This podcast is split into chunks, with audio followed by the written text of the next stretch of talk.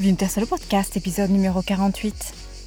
Bienvenue à l'écoute de ce nouvel épisode de Vinter le podcast. Tous les jeudis, ou presque, je vous donne en 10-15 minutes quelques clés pour découvrir et comprendre un cépage italien, une chouette bouteille, des bons plans pour organiser vos prochains séjours en Italie. Ça peut être aussi une région vinicole, un grand personnage du monde du vin italien. Et depuis deux semaines déjà, des conseils pour déguster chez vous comme un pro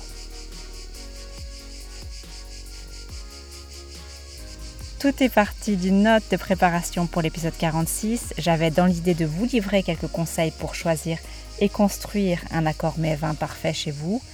Euh, en fait, je me suis vite rendu compte que je n'avais jamais vraiment pris le temps d'expliquer les caractéristiques du vin, de l'éventuel mets ou recettes sur lesquelles l'accord se construit. Chose faite pour le vin, nous avons vu ensemble les caractéristiques il ne nous reste plus qu'à découvrir ce qui se passe dans l'assiette pour enfin comprendre les mécanismes d'un accord équilibré.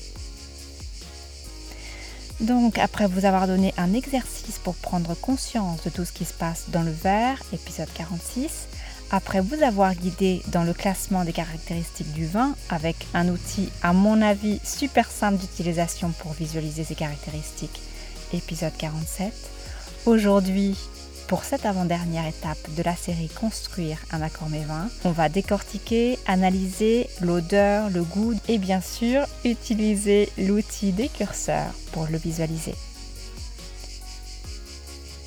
Juste pour se remettre dans le bain, je vous avais proposé lors des deux derniers épisodes de vous concentrer dans un endroit calme sur la vue avec la couleur du vin, sa robe, sur l'odorat avec toutes les notes olfactives avant et après avoir agité le verre, sur le goût avec l'identification de la partie sucrée, salée, acide, amère, le toucher enfin avec toutes les sensations liées à la texture du vin, l'astringence, la chaleur de l'alcool, la rondeur. Et vous aviez remarqué, pour ceux qui ont suivi l'exercice dans un endroit calme, la multitude de choses que l'on arrive à identifier et qui passent, à mon avis, inaperçues quand on boit un verre dans un contexte social. Nous avions ensuite classé toutes les caractéristiques du vin avec l'outil des curseurs. Vous vous rappelez, hein, les quatre curseurs, un pour chacune des catégories. La première, intensité, complexité, persistance. La deuxième, dureté. La troisième, rondeur. Et la quatrième, alcool, tanin. Curseurs que nous pouvons régler et déplacer d'un, de deux ou de trois crans en fonction de la perception. Je perçois un peu, suffisamment, décidément,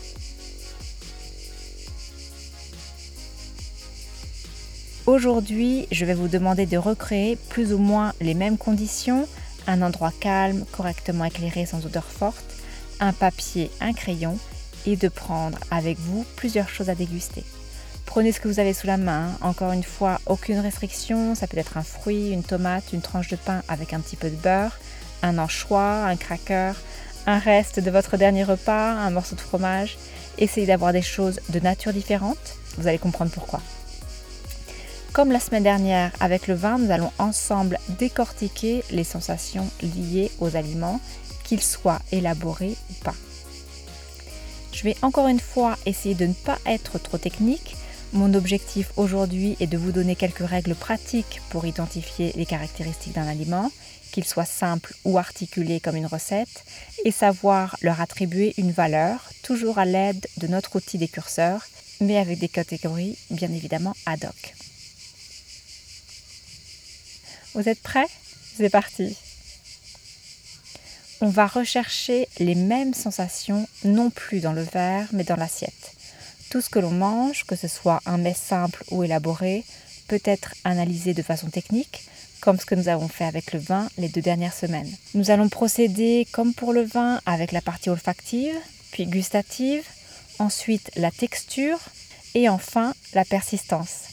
Je vous rappelle, hein, la persistance, c'est l'impression que ce que l'on déguste laisse après la déglutition. On commence avec la partie olfactive. Essayez d'identifier, de nommer les parfums que vous avez dans votre assiette ou dans le mets que vous avez choisi de déguster avec moi.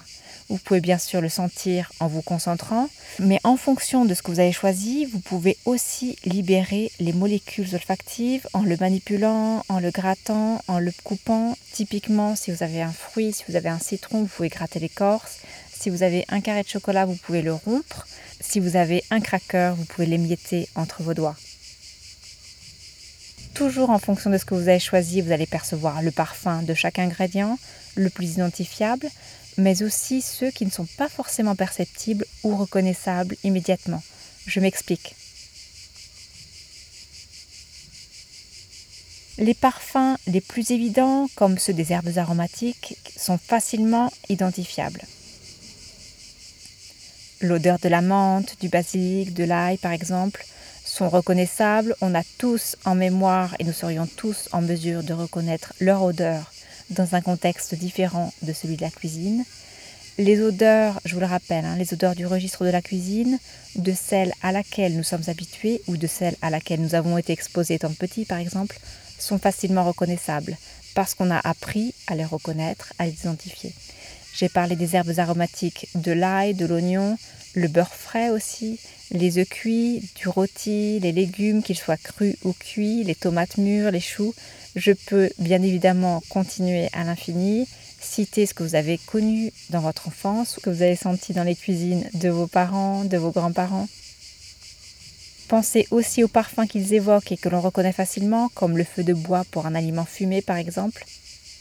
Ça se complique un petit peu lorsque les parfums sont moins évidents ou moins reconnaissables. L'odeur subtile de framboise de l'oseille par exemple, celle de la fleur de jasmin du riz celle ferrugineuse du concentré de tomate. Alors je sais qu'au début ça peut paraître un petit peu difficile, on n'a pas tellement l'habitude de nommer ce qu'on sent.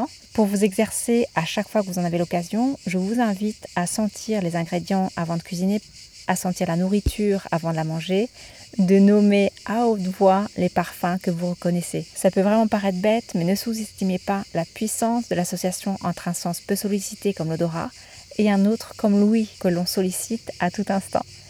Vous allez vite vous créer un répertoire dans lequel vous allez pouvoir piocher aussi bien pour le vin que pour l'assiette. Je vous invite là aussi, dès que l'exercice vous sera familier, à remarquer les nuances entre les mêmes ingrédients. Prenons par exemple, je vous ai parlé du beurre tout à l'heure, mais il y a bien évidemment beaucoup de nuances entre un beurre fermier, un beurre salé aussi, un beurre du nord de l'Europe qui est plus neutre. Maintenant, comme pour le vin, nous allons identifier les goûts, le sucré, le salé, la mer, l'acide, et le cinquième, rappelez-vous, hein, l'umami, le goût lié au glutamate, à l'appétence, au bouillon. Là encore, en mastiquant et en conservant en bouche l'aliment pour quelques instants, prenez conscience des goûts que vous percevez. Ensuite, nous allons, comme pour le vin, nous concentrer sur les sensations ressenties en bouche, sur la texture de l'aliment, la sensation de gras, d'onctosité, de succulence. La succulence, juste pour mémoire, hein, c'est l'abondance de jus dans un mets un fruit peut être succulent, une viande, si elle n'est pas sèche, est succulente. Essayez d'identifier aussi la salivation activée par les sucres, la salinité, l'acidité. Essayez de remarquer les différences entre la sensation liée au gras qui patine la bouche et la sensation liée à l'onctosité, à la crémosité. Prenez conscience aussi des textures perçues en bouche et de la façon dont elles vont être modifiées sous l'effet de la mastication, du mouvement de la langue, de la salivation.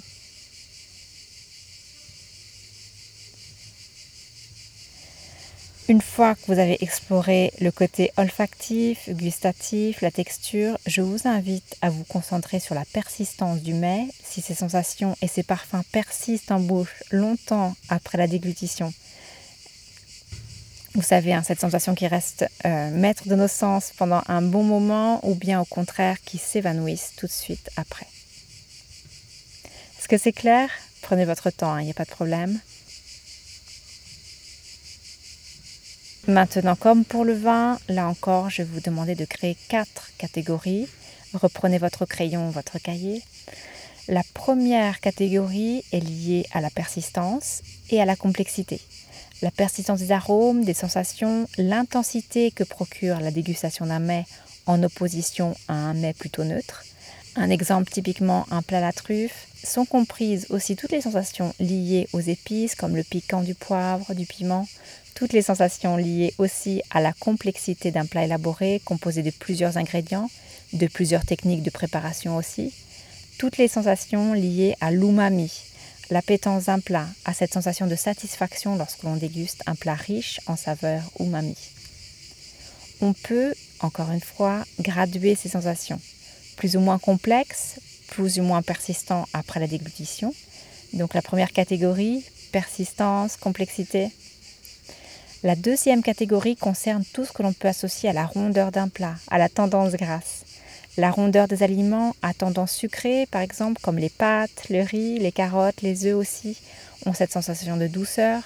La tendance grasse concerne tous les aliments riches en gras, bien évidemment, qu'ils soient intégrés ou pas. Pensez au beurre, à la crème ou à l'huile qui compléteront une purée. Pensez au gras d'un poulet ou à la matière grasse utilisée pour vos rôtis, au jambon qu'il soit cru ou blanc. Pensez aux sensations grasses plus subtiles, comme celle de l'œuf encore celle des préparations comme la pâte feuilletée. Là encore, hein, on peut graduer les sensations. La sensation est-elle dominante? Est-ce que c'est la première caractéristique que j'identifie en dégustant le plat? La troisième catégorie concerne toutes les sensations qui apportent de la profondeur, de la dimension, celles liées à la dureté. Je vous avais dit hein, la semaine dernière, l'acidité, l'amertume, la sapidité, qu'elles soient naturellement apportées par les ingrédients ou qu'elles soient induites par l'ajout de sel ou par le mode et l'intensité de cuisson. Pensez à la tendance amère de l'ail quand il est saisi, à l'amertume des sucres quand il caramélise. Pensez aux sauces que l'on apporte pour compléter une salade, comme la vinaigrette. Pensez au sel aussi que vous ajoutez pour rendre les plats plus savoureux. Et on va encore une fois affiner l'analyse en graduant les sensations perçues. Sont-elles décidément dominantes, suffisamment perceptibles ou bien sont-elles juste présentes? La quatrième, toutes les sensations liquides et onctueuses d'un plat ou d'un aliment. Les sensations juteuses, succulentes. Pensez aux viandes cuites de façon à conserver tout leur jus.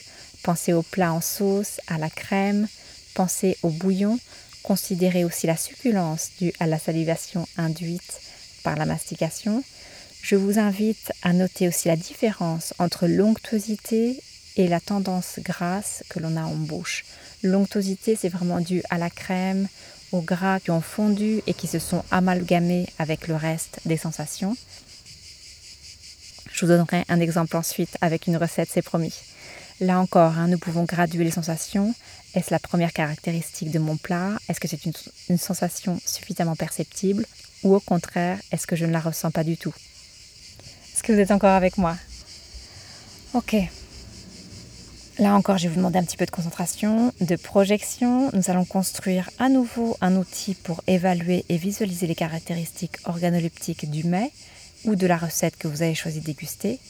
Reprenons la table de mixage dont je parlais la semaine dernière et nous y ajoutons cette fois quatre curseurs supplémentaires correspondant aux quatre catégories du mets ou de la recette en dégustation. Curseur que vous pouvez bien évidemment régler de 0 à 3 en fonction de l'intensité de chacune des sensations et en fonction de la présence importante ou pas de ce que vous identifiez dans votre assiette. Vous vous rappelez, 0 hein, représente la neutralité, le curseur se déplace d'un cran lorsqu'on les ressent un petit peu, le curseur se déplace de deux crans lorsqu'on les ressent beaucoup, le curseur se déplace de trois crans au maximum, donc lorsqu'on les ressent décidément. Dans une recette, il va falloir prendre en compte le rôle de chacun des ingrédients, du mode de préparation et de la façon dont chacun des éléments participe à l'équilibre général.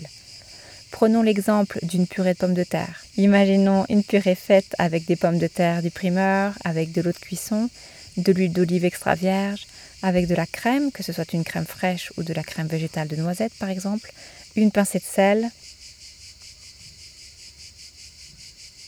Alors, le premier curseur monte d'un cran. Le goût et les parfums de la purée sont peu intenses, peu complexes.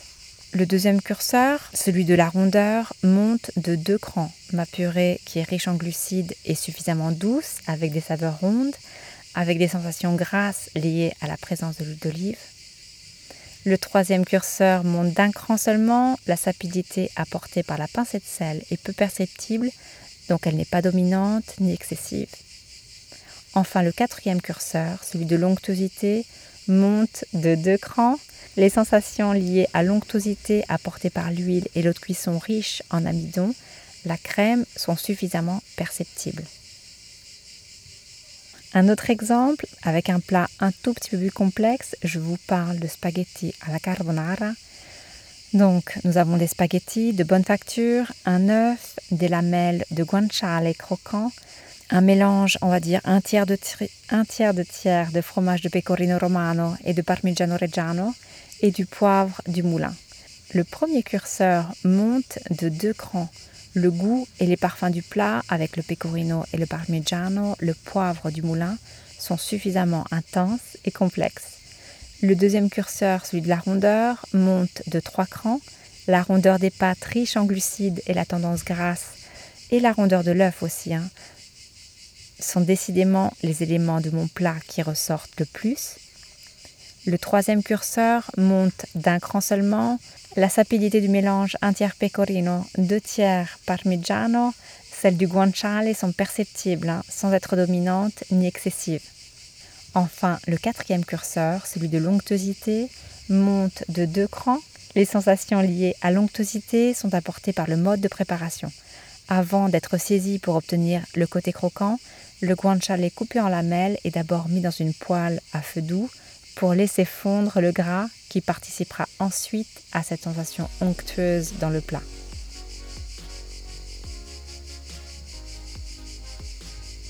Maintenant, je voudrais que sur le papier, vous représentiez la table de mixage. Les quatre curseurs pour l'assiette, avec là encore pour chacun des curseurs les trois crans de variation, peu suffisamment décidément, et sous chacun des curseurs le nom de la catégorie, intensité complexité pour le premier curseur, rondeur, tendance grasse et sucrée pour le deuxième, acidité, sapidité, amertume pour le troisième, sensation onctueuse et liquide pour le quatrième. Et pour les deux exemples, bien évidemment, celui de la purée et celui des spaghettis à la carbonara, déplacez les curseurs en prenant les caractéristiques que nous avons identifiées. Si vous avez des questions encore, hein, n'hésitez pas, je serais vraiment ravie d'y répondre ou via le site de Vinoterso ou sur Instagram. Je vous laisse encore une fois avec un exercice pour la semaine prochaine. Établir le profil d'un mets, que ce soit votre apéritif de samedi soir, votre plat du dimanche. Et maintenant que nous avons tous les outils sous la main pour atteindre notre objectif final, je vous retrouve la semaine prochaine pour mettre en pratique tout ce que nous avons vu pour réaliser chez vous un accord mets vin parfait. Excellente semaine à tous, je vous dis à la semaine prochaine.